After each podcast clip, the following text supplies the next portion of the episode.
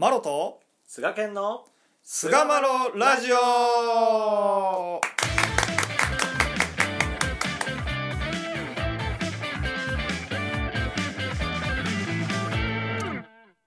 さあそれでは始まりました。第329回菅マロラジオ。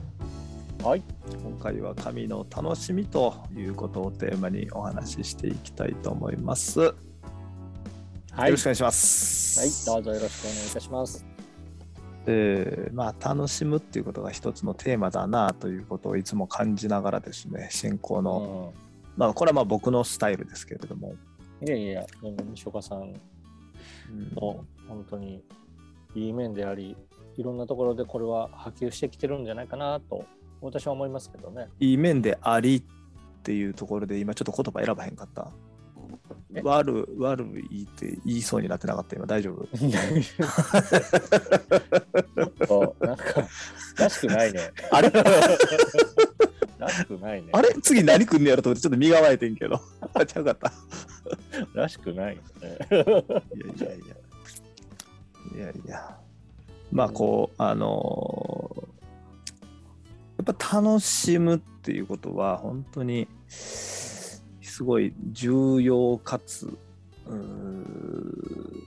ね、忘れがちなポイントでもあるなと思ったりもするんですけれども、うんでこうただね楽しむっていうことだけを捉えてしまうとすっげえなんか安っぽいなんちゅうかなチープな感じに陥る危険性もある言葉やなと思ったりもしてるんよね俺。うん、うん。そう。そう思いますね、ね。うん。なんかそこだけ取ったらじゃなくてやっぱ神がこう人間をね作った要因としては一緒に人間がよぎ暮らしをするのを見て共に楽しみたいんやっていうやっぱそこから来る楽しみっていうところをポイントで自分が押さえとかへんかったらうん。なんていうかな。あのただただその時楽しかったらっていう刹那的な楽しみに陥ってしまったりとか、うん。いうことになってしまったりするのかなっていう感じはまあするんですけれども、そうですね、うん、うん。あの経典第三章の元のりのね冒頭に「親神は陽気暮らしをせき込まれる上から親様をお社としてこの世の表に現れたくしき因縁と陽気勤めの利を人々によく了解させようとて元始まりの真実を明かされたと。まあ俺これ結構このこの冒頭結構好きやねんけどうん。陽気暮らしを急がれるからうん親様は社としてこの世には表に現れてきたその不思議な不思議因縁ということと陽気勤めの利を了解させるために、うん。元始まりの真実を明かされたって本当こう味わい深い文章ですよね。って思ってんの、ね俺だけ？菅木はそんな思ってない？いやいや、まあ、元のりを開く、あの、導きの産業ってよく言われますよね。あそうなん？そんな言われ方すんの、かっこいいな、うん。導きの産業っていうの？うん俺もこれから言おう冒頭のその、特にこの経典の産業はね。導きの産業、かっこいいな。あごめんごめん。うんそうですね。もう天理教が始まったゆえんっていう部分の、うんまあ、神話であり、そして世界助けのためのお神楽勤めの、おうんこの利を明らかにするために、まあ、お伝えくだされたお話が今から話す元の利ですせっていう、そういうところですよね。これ本当名文ですよねこの導きの産業っていうやつ？何回言うねん。いや、かっこいいなと思って。これからめっちゃ使ったろ。いや、このまあ導きの産業に導かれる形で、この世の元始まりは泥海であった月日親神はこの混沌たる様を味気なくおぼしめし、人間を作りその陽気暮らしをするのを見て、共に楽しもうと思いつかれたと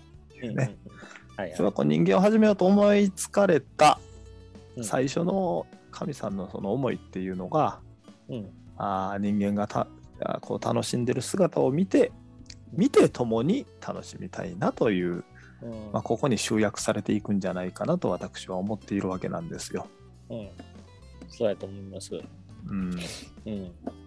まあ、それに比べて、まあ、世界中の人間はあー、ね、比べ合い、争い合い、まあ、なんやったら最悪の時代ですけど、殺し合いっていうようなことをして、えーうん。人類が何のために生まれたのかっていうことを分からずに闇路をさまよっているとうん。いう姿であったから、まあ、この世の表に現れたんだというところだと思うんですよね。うんうん楽しみ合いっていうところに行けたらいいよね。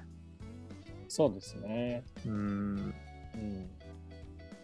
一人一人がこう刹那的な喜びをかみしめるっていうことではなくて、まあ、もちろん一人一人がねこう自分の楽しみを持つことはいいことやと思いますけども、うんまあ、それがこう自分の喜びでありまたそうやって楽しんでる姿をこう、まあ、外から見てて、えー楽しめるかどうかってことですね。そうですよね。お母さんがこう楽しんでる姿を僕が楽しめるかあそこは楽しんでなさそうな感じするな。あ、なんでわかったんですか？いつも眉間にシワが寄ってるからな。あこれはもうね、はい。癖やね。あ、そうか。やっぱこう、なんかね、自分が楽しみたいのだけでもない。うんで人間だけが勝手に楽しんどいたらいいというのでもなくね、うん人間が楽しむのを見て、共に楽しむということがやっぱすごいポイントで、うん。うん、こう筆先にもこう月日には人間始めかけたのは陽気湯さんが見たゆえからとこう端的に言われて、うん。でその真実を知らんからみんなどこまでも泉むばかりであるという、うん、だもうめちゃくちゃ単純に考えたらこの真実さえみんな知ってしまうと泉むことはなくなるっていうことなんかなとかっていう極論、うんうん。うん、っていうぐらいね。うん。に思ったりするんです。いや、本当その、その一端はあると思いますよね。ただ、うんそれをこう心から特進するっていうことがなかなか人間っていうのは難しいから、うんまあ、最初は神の不思議を表して、この人は本当に神様かもしれないっていう証拠を見つけてですね、まあ、その前提からまあ神様の話をされて、あなるほど、人間っていうのはそういうもんなのかということで、今まであった社会通念をこうひっくり返されるというか、まあ、改めていくっていうことをこう、おやすがなさっていったのかな。まあね。まあでこの一つそのうんあのまあ通俗的な幸せで考えてみてもまあ誰しもがまあ基本的には幸せになりたいとやっぱ思ってるんやろうなと思うんですよね。これは学校教育で教わるわけでもなく紛争地域だろうが日本みたいな国だろうが老若男女古今東西問わずにもう本能的に根ざしているからみんなやっぱこうやっぱりそう願うのであ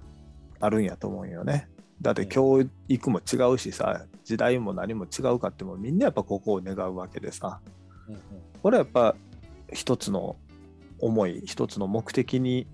で作られているからとしか考えられへんやんこれって。うん。うん。でそうですね。みんなその、ううん。ん僕もよく老後公演とかで話しますけど、あのこの世の中にやっぱり不幸せになりたいと思ってる人一人もいないんですよ。みんな幸せになりたいと思ってきているわけであって、まあ、それがもうまさに人間を作られた元の神様の思いっていうのが人間に備わっているっていう一つの証拠だろうなと僕は思うんですよね。そうなんですよね。だからまあこうなんていうかな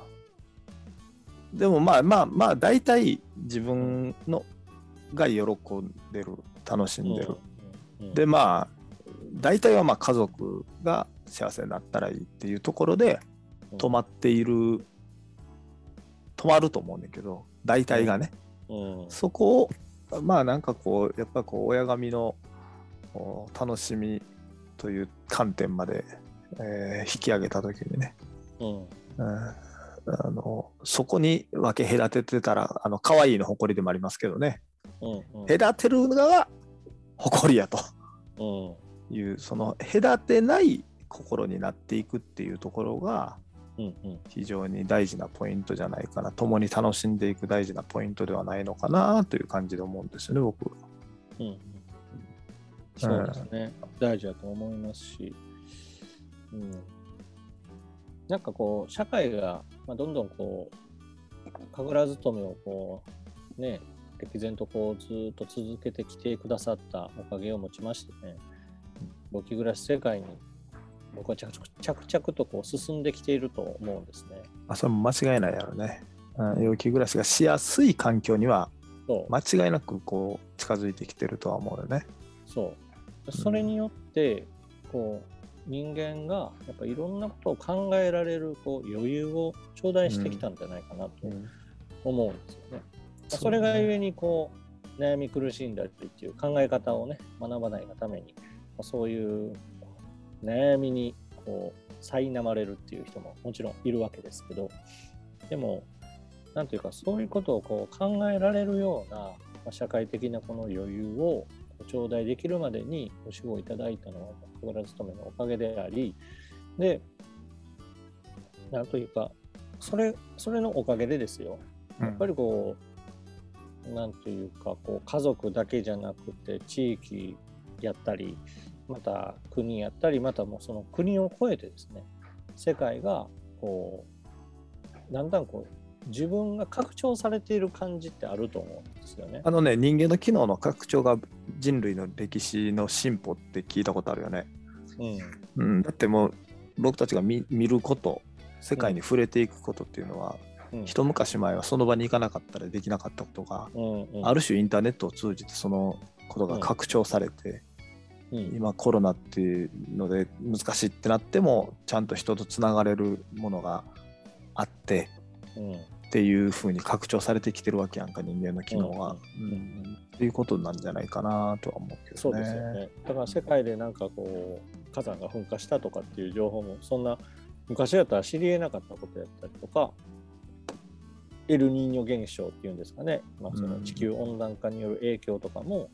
こうこういうところに現れてるなんか沈みそうになってる島があるとかね、まあ、そういう話とかも私たちは知れるようになってきてなんかその人たちに対してあかわいそうだなというようなこの心情みたいなのが湧いてくるってある意味でこう自己の拡張っていうかなんかもう間違い自分ないですよね。自分っていうものが大きくなってるっていう感覚ってあると思うんですよね。うん。だからこの社会がどんどんこう豊かになるとともにこの世界一列皆兄弟だっていうこの感覚もこう享受しやすいようにこううん。なってきたんじゃないかなと。最近特にですよね。だからこそうん、悪意も伝播しやすいしそうですそうです。善意も伝播しやすいし、うんまあ、善意は伝播しにくいかもしれんけどねどちらかというと。うん、だからそうういう世界になってきてるからこそよりこう心の問題にこうフォーカスされる時代になってるんやろうなと思うんですよね。ですね確かにそうやと思う。だから俺はでもその一つのそのへへ分け隔てなくやっていくポイントっていうのは、やっぱこう優しい心っていうところなんじゃない？優しい心になりなされやって教えられたような、まあ、三神楽歌でも5つ5つ下り目6つにねむごい心打ち忘れ優しき心になりてこいと教えられたようにここにここで打ち忘れって言われるのもやっぱむごい心って人間持ってるっていう風な前提でやっぱ神様が見てくれてはると思うんですよね。なくしなさいじゃなくてやっぱ打ち忘れっていうところはうんやっぱもともと潜在的にそういうのを持ってしまっている部分もあると思うんやけどそれを上からぐっとこう押さえつけるような、あーむごい心を忘れてね優しい心隔てのない優しい心になると。うん。人の喜びが我が喜びとなるように人の悲しみをわ我が悲しみとなるようなそんな優しい心に丸いね底なしの丸い心になっていくんやでっていうところがあー優しい心であってそれがね、まあ、お助けのもとになるし、うんえー互いに助け合える世界の大きな元になっていくんじゃないかなというふうに思うんですよね。いや本当にその通りだと思いますね。うんうんなんかやっぱこう自己犠牲みたいな話ってちょいちょいこれ出てきますけど、うんうんなんていうかそれってその根の部分ってその優しき心っていう手振りもそうなんですけど、うん結局それって人に対して優しきっていうことももちろんなんですけど、うん自分に優しくできないっていうあのがそうですよね。前提としてあるんだろうなと思うんですよね。間違いないですよね。っぱり人に対して優しくできてないなっていう時にこそやっぱりもう少しこう自分まあメメタ認ね知ねメタで認知して自分をもう少し優しくしてるのかどうかっていうことをいやそれてもらったら、すごい大事なポイントですよね。パラドックスからこう抜け出せるんじゃないかなっていうのは。間違いないですね。まあね、まあ面々勝手の陽気でもダメ。うん後々の人たちを苦しますような陽気でもあかんと、本当の陽気ではないとこうね、言われる。うん。そこにはやっぱり自分もしっかりと含まれてるんだと。いうね、この本当に一歩自分が他人があってこう隔ててるところから一歩こう上がったところにおら一段上でね見ておられるうん。親神様の心に近づいていくっていうのはね神の子である私たちのお聖人の姿ではなかろうかとこう思いますのではい。なんかねそうやってこう共に楽しめる世界を神さんと共にさと楽しめる世界鹿島の借り物の世界の世界観をね我が生き方のバックボーンとできるようにですね親様のこうそこにひな形を残してくださってる大きな意義があると思いますんでね。ね共に楽しめる、まあ、そんなあー神さんと共に楽しめる神に神さんだけに喜んでもらうだけじゃなくてね、うん私たちの喜び私の喜び私たちの喜びが神の喜びに波及していくということを踏まえてね貸し物借り物の世界に生きさせていただきましょうというところではい。第329回神の楽しみを終わりにいたしたいと思います。はい。どうもありがとうございました。ありがとうございました。